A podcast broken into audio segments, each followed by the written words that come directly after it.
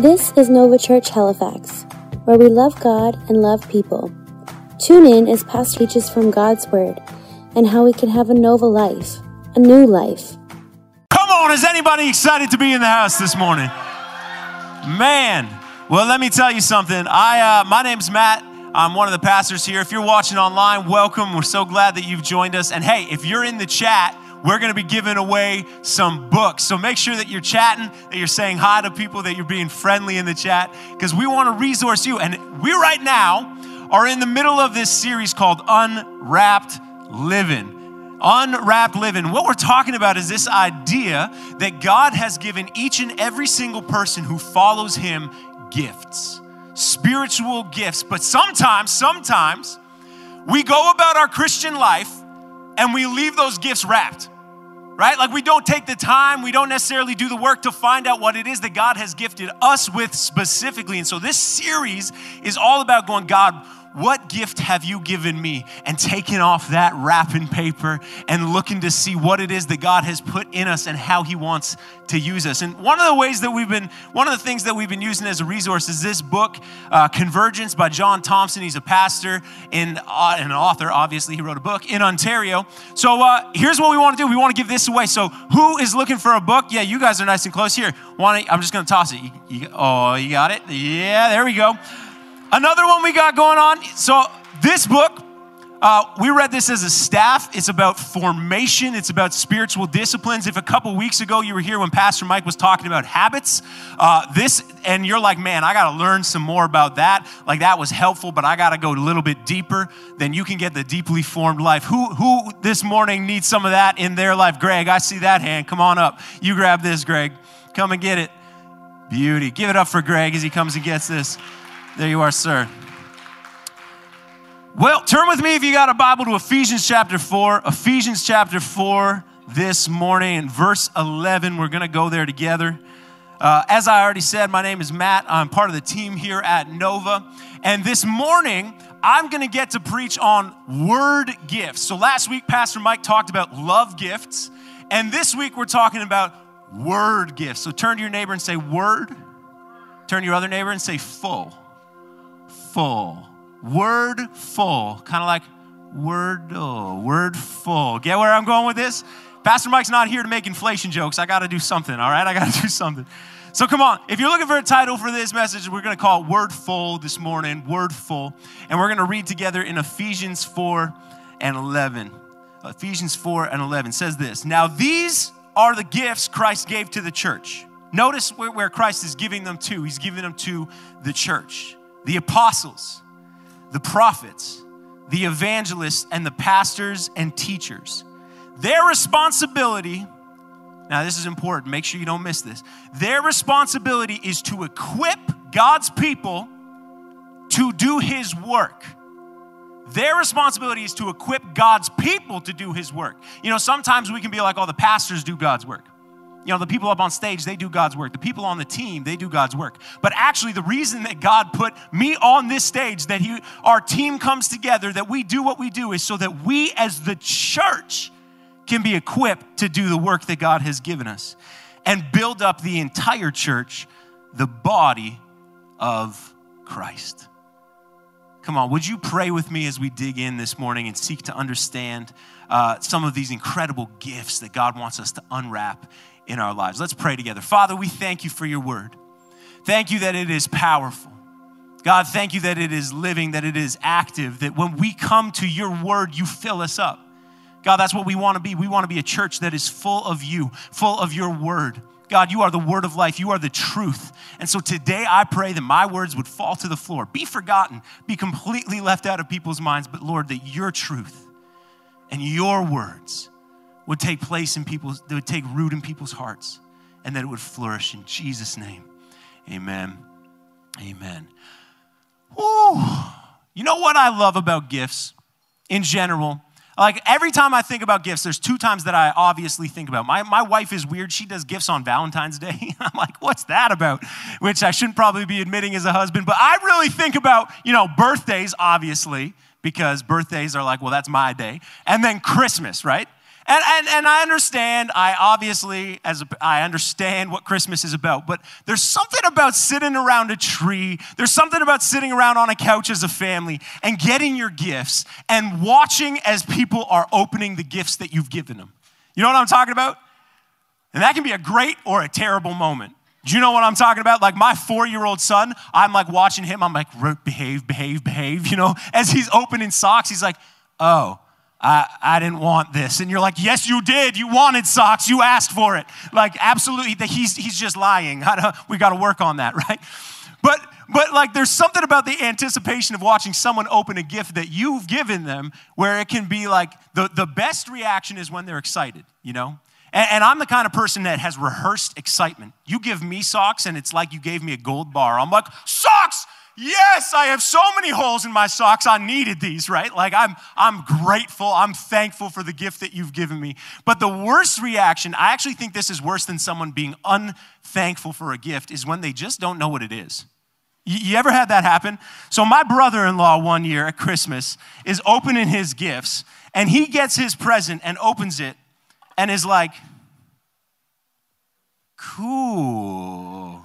Right? And he's looking at it, he's like so it's like a chemistry set thing. And he's looking at this gift and he's like, I don't really understand what it is. Now, a little bit of background I'm a coffee nerd. I love coffee. And so when he opened this, I was like, oh, no way. I wanted that, right? Like, and I was like, how, he doesn't even like coffee. How come he's getting a siphon? And I'm like, no, John Mark, you don't understand. Like, this is an incredible gift. This is like an $85 coffee maker. And like, man, you can get some incredible notes out of your coffee. And like, I'm explaining how it works and I'm explaining how to brew it. And he's like, yeah, and I'm trying to get him excited about the gift because he's like, I just don't know what it is. And, and the thing is that what, what ended up happening is it was actually for me and they had mislabeled the gift. So when they gave it to me, I was like, yes, like, yeah, I got a siphon. And if you're like, I still don't know what that is, it's, it's pretty special. It's an amazing, amazing coffee maker. But there, you know, it's funny that when you get a gift that you don't know what it is, what are you going to do with it? You're probably not going to use it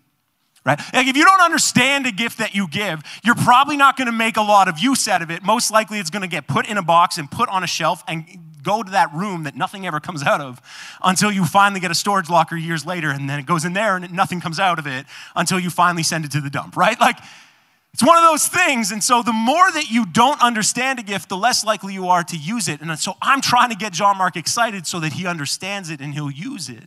And when it comes to our spiritual gifts, the first step is this we got to unwrap it. We got to understand our gifts. We got to we got to know what they are. But then what happens when you get your spiritual gifts test back that we did last week and you're like, exhortation? I think I saw that movie. I don't think that was a good movie, right? You're like, exhortation, no, apostleship? What is that? Like, I don't understand what this gift is. Here's the thing if we don't actually seek understanding, we will not put the gift to use.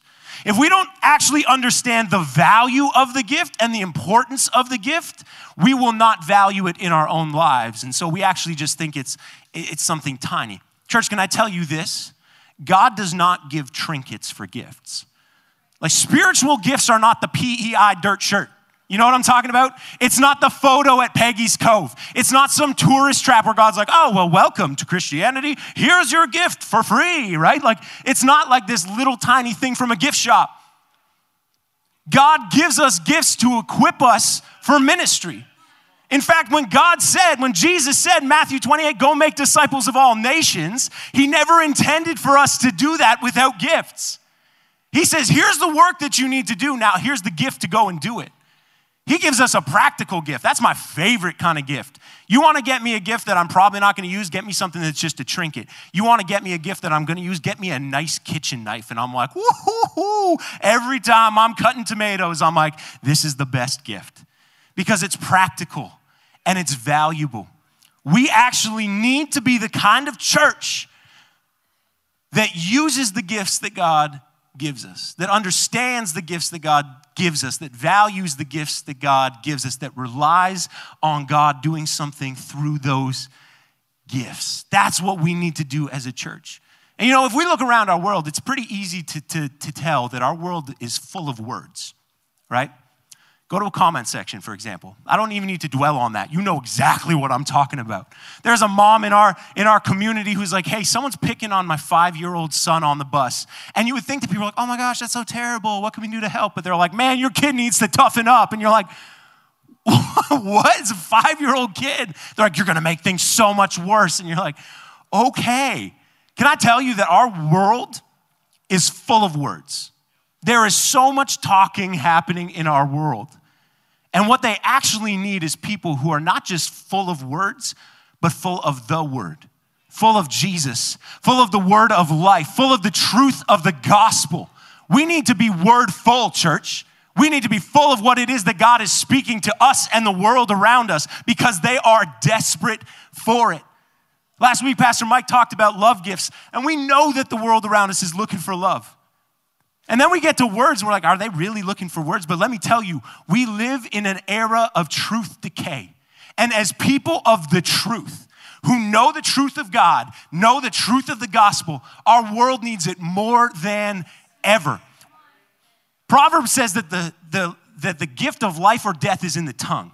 Words can tear down or words can build up. And when we have spiritual gifts that are word gifts, they are meant to build up, to edify, to build the church, to do what God is doing on our earth and in our church and in our city.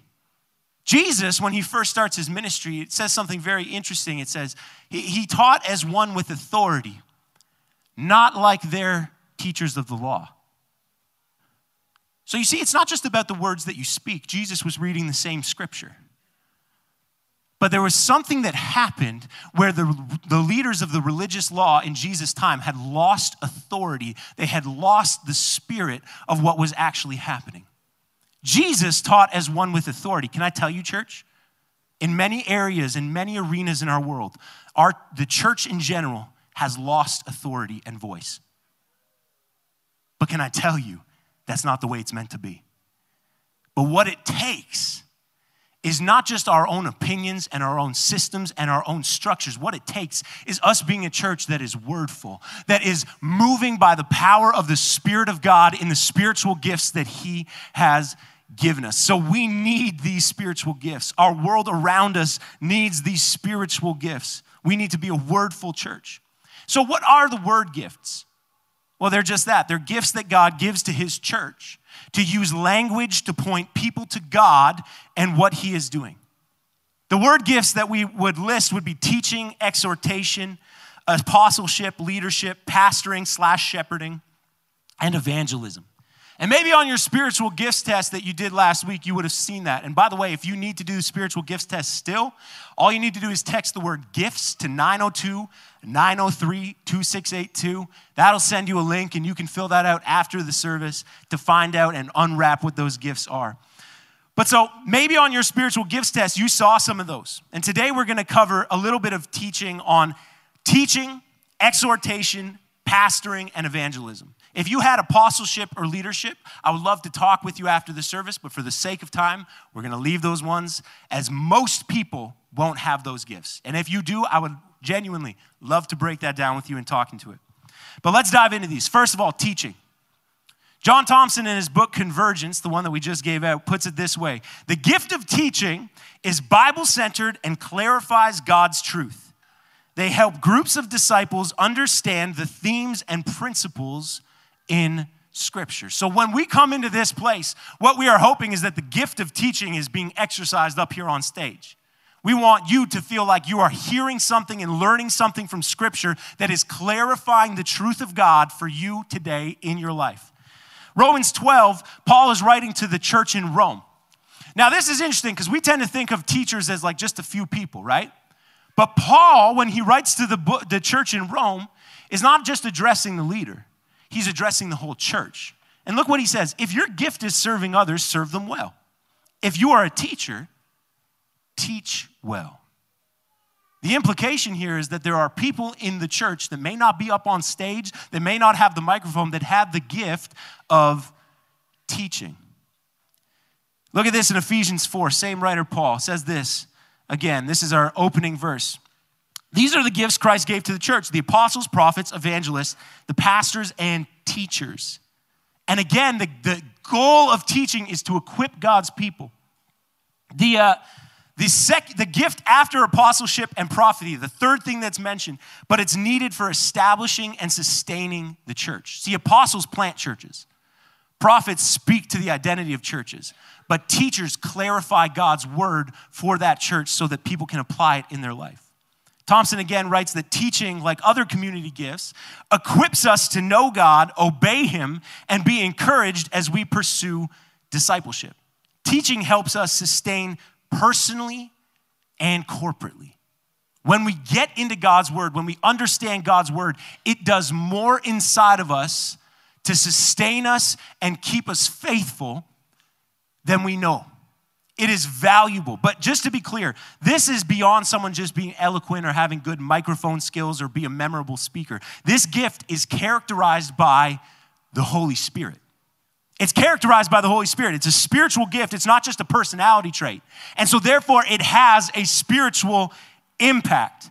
Usually, people who have this gift are outworking a supernatural ability to bring scriptures to life for people. Like, have you ever been in a sermon where you're like, man, I saw something in that that I have never seen before? Like there was some truth that popped out at me that I've never seen before. And not only does it make you go, oh man, I understand the Bible a little bit more, but it also causes you to change your life to follow it. The gift of teaching is meant to not only inform people, but cause transformation in people as they get into Scripture. And I've sat in rooms, I'm gonna be honest with you, where it was entertaining, where the, where the speaker did an incredible job. I loved listening to them. It was fun, they were funny, and, and it, it, it did nothing. I walked away and I was like, that was great, but man, do I really know more about God's word? Has it done anything on the inside? And truthfully, it hadn't. And yet, I have been in coffee shops where someone has said something to me about scripture where I go, I've never thought of that before. No service, no lights, no nothing. Just sitting across the table from a teacher who is using their spiritual gift and it changes me on the inside. This is, if you are a teacher, what you are called to do to point people to God's word. It's needed beyond the platform, it's needed beyond Sundays, it's needed beyond preaching, it's needed in coffee shops, it's needed in houses and in living rooms, it's needed in small groups, it's needed for us to be a wordful church. Do you think you have the gift of teaching?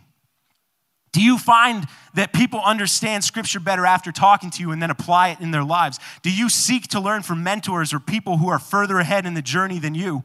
When you, you know, hear something unbiblical in preaching, are you like, "Nuh-uh," And it's just like alarm bells going off. You may have the gift of teaching.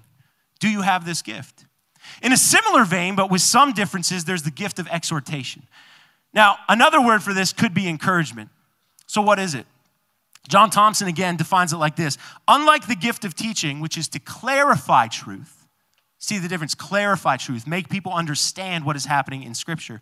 This gift's focus is to apply biblical truth and help others live out their faith practically.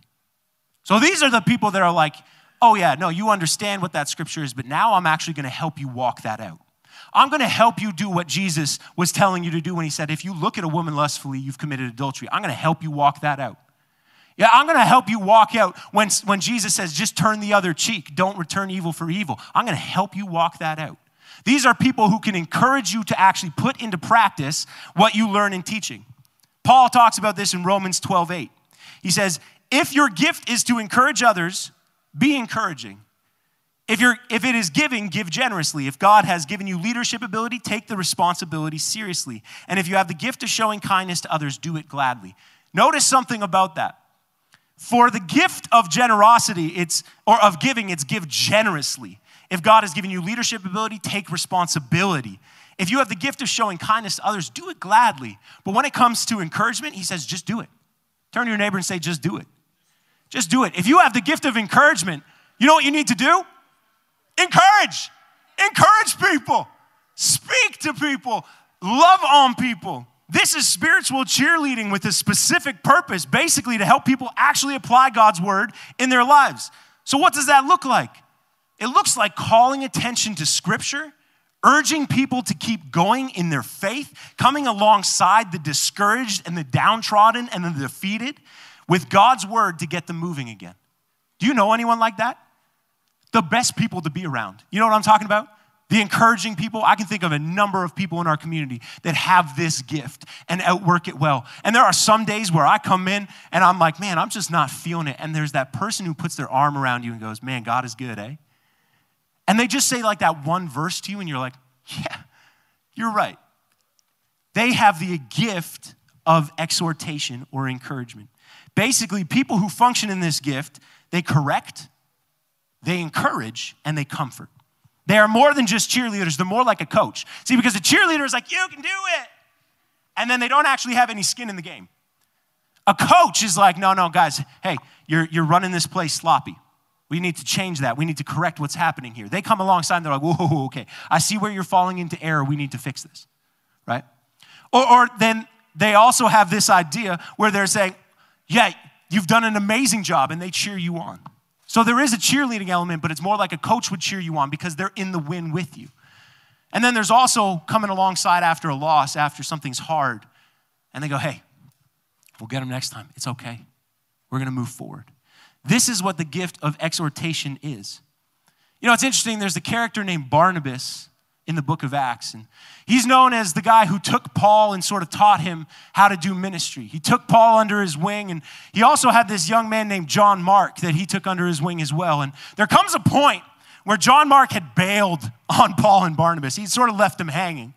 And he wants to go on a missionary journey with Paul and Barnabas again. And Paul's like, no way. And in fact, it gets so heated that Barnabas and Paul go their separate ways because he's so committed to encouraging and exhorting this young man, John Mark. Can I tell you something? Between Paul and John Mark, those two guys wrote 14 books of the 27 book New Testament. His exhortation, what he poured into people, helped write over half of the New Testament. Exhortation is a powerful thing. Do you have this gift? Are you the kind of person that that's, that's you? You just love encouraging people. It just flows out of you. We should all be encouraging, but there are some people who you know, they're just like, it just keeps coming out of them. And you're like, man, you're so encouraging to be around. We need to be a wordful church. There's also the gift of pastoring, and pastoring is not like the office. See, in our modern context, we understand pastoring is like me. This guy up on stage with the microphone and he like helps lead the church and has responsibility he's in the office and he does admin and he's a leader and all that sort of stuff. Here's the reality of the gift of pastoring. It's probably better understood as shepherding. Thompson defines it this way. The key idea of shepherding is people and their spiritual care which can take the form of teaching pastoral care and presence. Exercising a pastoral gift is a long-term journey with people so they can just be loved through life do you know those people? Like exhortation can be you're going through the hallway and that person just stops you and goes, Hey, you're the head, not the tail. And you're like, Yeah, that's awesome. I appreciate that. Pastoring is the person who comes alongside and goes, I'm in this with you. We're doing life together. We are in this together. It's not just the preacher, it's not just someone who works for the church and makes sure everything runs well. It's actually a spiritual gift of saying, I am going to do life with this person. And leadership and exhortation can go hand in hand with it, but they're different. A pastor is someone who's committed to doing life in the trenches with you and actively being part of the process. Does that sound like you? Because if so, your gift is needed. Let me, let me just tell you something. Part of the rate, it needs to be part of the regular DNA of our church. As our church grows and gets larger, can I just tell you, it is harder and harder to pastor from three pastors. It's harder and harder for four people to take care of the pastoral care of an entire church. What we actually need is believers, the church, to step up and say, No, I have that gift. So I'm going to walk it out with people. I might lead a small group, or I might just make sure I'm catching up with people for coffees. But that is where the gold is, church. That is what being a wordful church looks like, where we say, I have my gift and I'm going to put it in to practice. This gift brings vitality and health to churches and helps churches stay community and people heavy, even when it starts to grow. Do you love people? Do you want to see them come alive in Jesus? And I know we should all want that, but like, does that just burn in you? Well, maybe you have the gift of a pastor. And the last word gift that I'm going to talk about, and The team can come on out. They're, they're hanging out in the wings. I can hear them. So you guys can come on out and make this sound really spiritual here. Evangelism. Evangelism. Turn to your neighbor and say evangelism. Can I tell you something? This, this is a bit of a dirty word in church, a bit of a dirty word in culture. We live in an era where people are like, hey, you don't push your, your views on me. That's actually like not okay. It's kind of like oppressive, it's sort of manipulative. Like, look, I'm, I'm not for it. There's, there's a negative connotation against evangelism. My friend was visiting from Ontario this past week and he was just talking to someone and he said, My friend's a pastor because he asked what, what I did. And he said, Oh, I, I don't like religion. Religion brings people together and everyone should just run their own race. And my friend was like, I've never heard that before. but he kept talking to him. This is what's crazy is that me by myself, I'd be like, oh, you don't want to hear from me. And I'd be like, okay, well, clearly this was not a heavenly intervention right now. But he's like, oh, so tell me more about that. And I'm like, Lewis, let's go. like, this guy doesn't want to talk. I had a friend in college who, who had the gift of evangelism, like more than anyone I've ever seen. He would sit on the bus with people coming back from work, and he would just invite people to church. Uh, but here's the crazy thing they'd actually come. You know what I mean? Like, I invite people to church sometimes. I don't know if I have the gift of evangelism. I want it, but I don't know if I have it because I want to tell people about Jesus. And I'm like, hey, you should come to church. And they're like, and I never hear from them again. This guy would be sitting beside a complete stranger and he'd be like, hey, how's it going? And they're like, uh, good. You know, they got their AirPods in, they got their headphones in, whatever. And he'd be like, yeah, well, how's your day going? He'd just strike up a conversation. And eventually they would ask, what, what are you up to? He's like, oh, I'm on my way to church yeah, man, a couple years ago, I gave my life to Christ and I got saved. And, and he just had this way about him to connect with people in a way where they went, well, I want that. You see, the gift of evangelism is just as much of a spiritual gift. It's not just sales pitch, it's not a tactic, it's not twisting people's arm.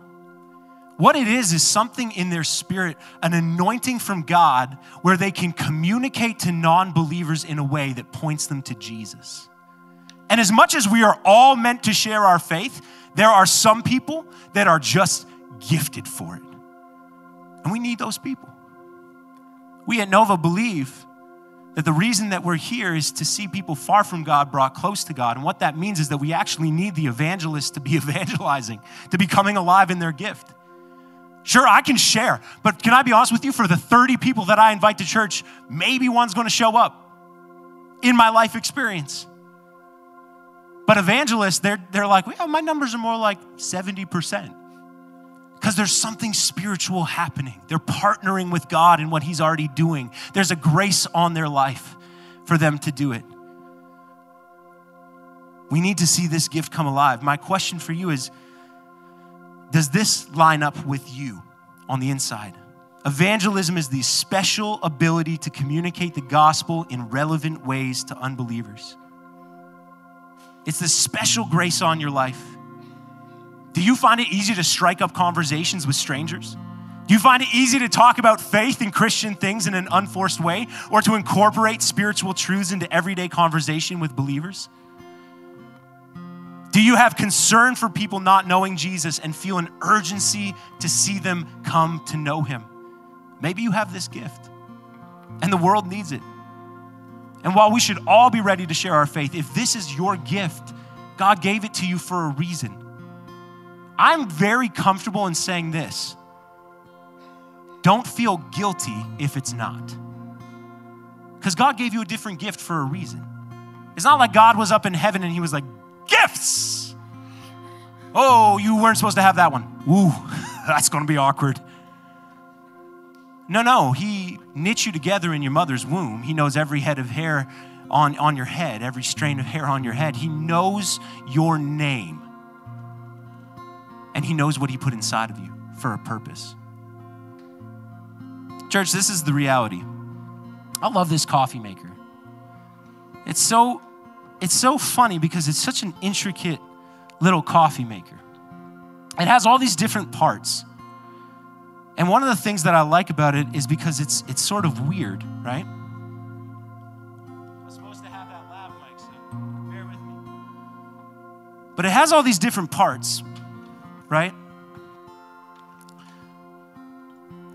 And the reality is this this is probably not the easiest way to make a cup of coffee, but it probably is the coolest way to make a cup of coffee. You see, because I love it, because it has this stand, right? And this stand is sturdy. This stand has structure. This stand is where everything starts. But the stand by itself, well, it doesn't really do anything. You have to take this little ball and attach it in here.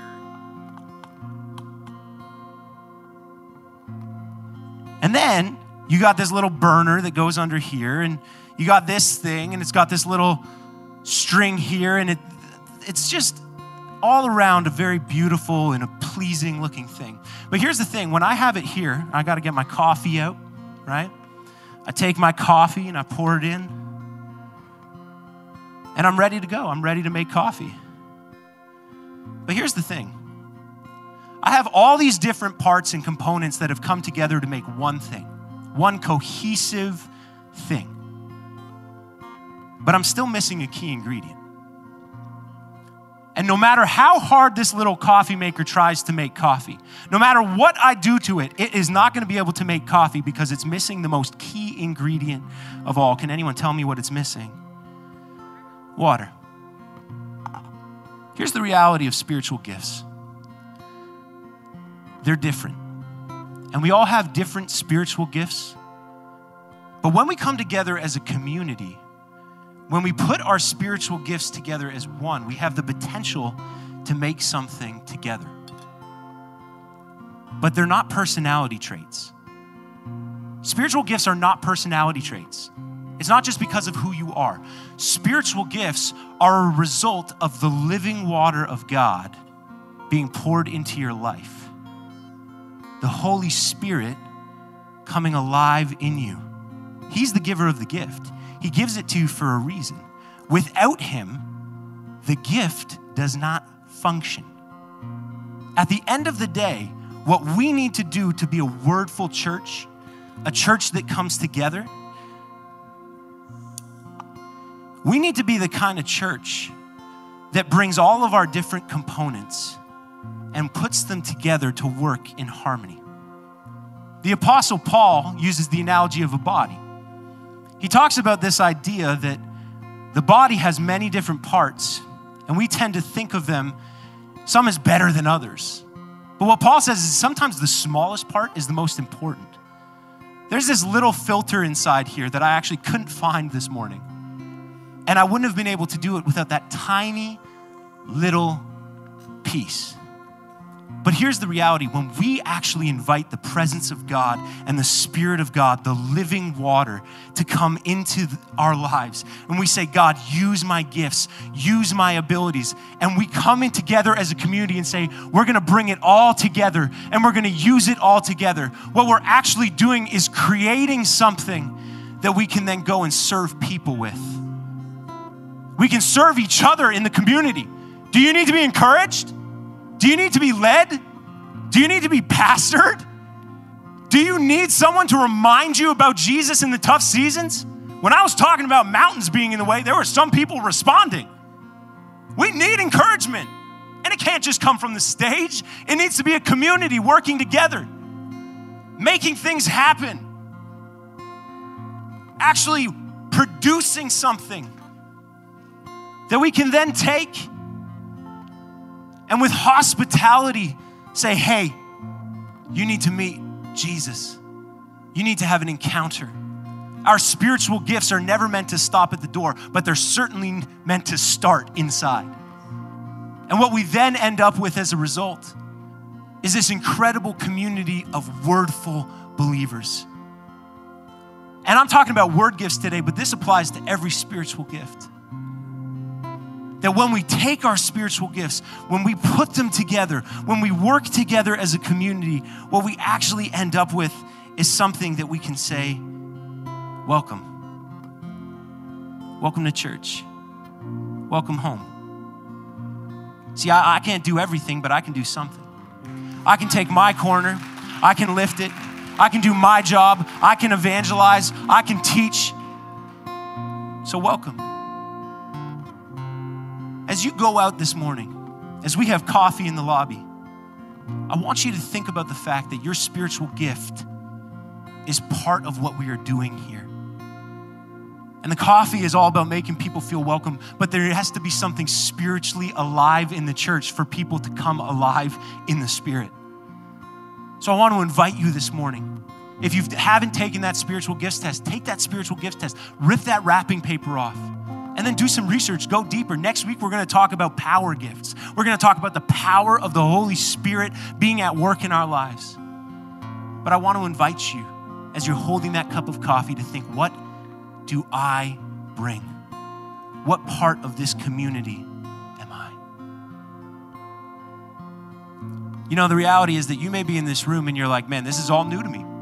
This, this is completely new to me. I'm, I'm here for the first time. Someone invited me. I had that weird bus moment that you were talking about. You know, my coworker just kept talking about church. And so I'm here, you know. And maybe you're like, the thing is that I recognize that I want purpose and I want meaning and I want to feel like God does have a purpose and meaning for my life and I want that gift. Can I tell you? The first step to this is a life with Jesus. Spiritual gifts are for believers.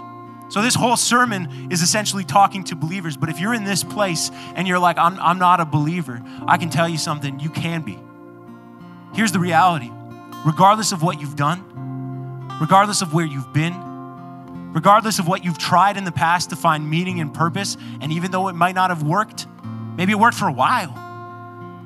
And you're like, man, I don't, I don't know if I'm good enough to come to Jesus. Here's the great news none of us are. By the grace of God, He gave us the first gift, which is salvation. And his invitation to all of us is come and drink from the well. Come and drink from the living water, and you will never thirst again. Maybe you feel like you've been wandering around in the desert of our culture and our society, and you keep seeing something that you're like, oh, that looks like water. And then you get over and you're like, ah, mirage. I thought this would bring me happiness. I thought this would bring me meaning, but it didn't. And you're like, oh, there's, there's water. And you go over here, and it's, oh, it's another mirage. Can I tell you something?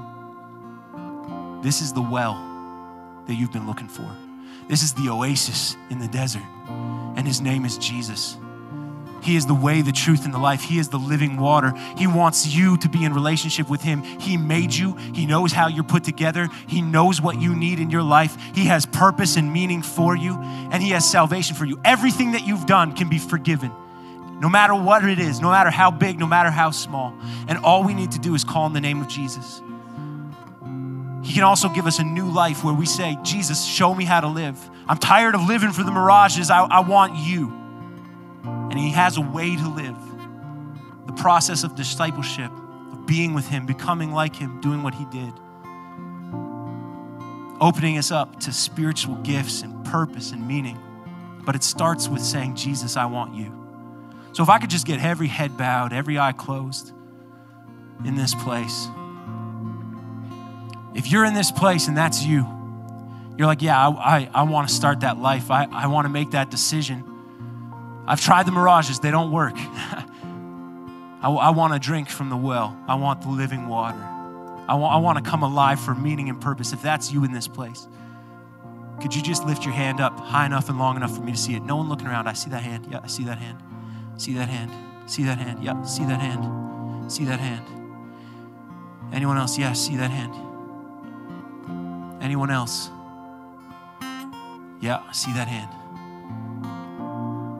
Come on. Well, come on. I'm going to ask you to pray something after me. And this isn't like an incantation. I'm just trying to help you with the, the first steps of how to pray.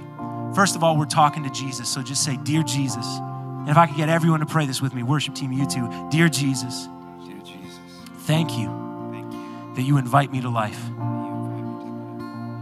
Thank you that you forgive me for my past. Forgive me for my past. Thank you that you have meaning and that you have purpose. And right now, I ask you to forgive me for my past and to give me a new life and a new hope and a new future. In Jesus' name, amen. Amen. Come on, church. Can we give it up for all these people that raised their hand this morning? Here's the thing if you raise your hand, that is the best decision that you could possibly make. Everyone in this room who calls himself a Christian has made that decision at one point or another. Sometimes 20 years ago, sometimes last week. We're all on this journey together. And God wants to do your race with you. And so here's what I would love. If you raised your hand and you're like, man, I still have questions, I want to know more, I'm just going to sit right up here on the steps. I'd love to chat with you about that decision and help you start this new life well. We also have Bibles out in the lobby. You can grab a Bible, just say, hey, I made that decision. I want to grab a Bible. And we would love to help you answer any questions you have about reading the Bible and everything like that. But can we give it up for these people again? That's the best decision. Well, church, you should probably go pick up your kids. So we're going to wrap it up there. Thanks so much for making this spiritual worship team. You guys are awesome. Um, we love you guys. We will not see you next Sunday. Turn your neighbor and say Friday. Friday. I'm going to pray for you as you go. God bless this church. Bless your people as they discover the gifts and unwrapped living that you have for them. Bless them in Jesus' name. Amen. Amen. Have a great couple of days. We'll see you on Friday.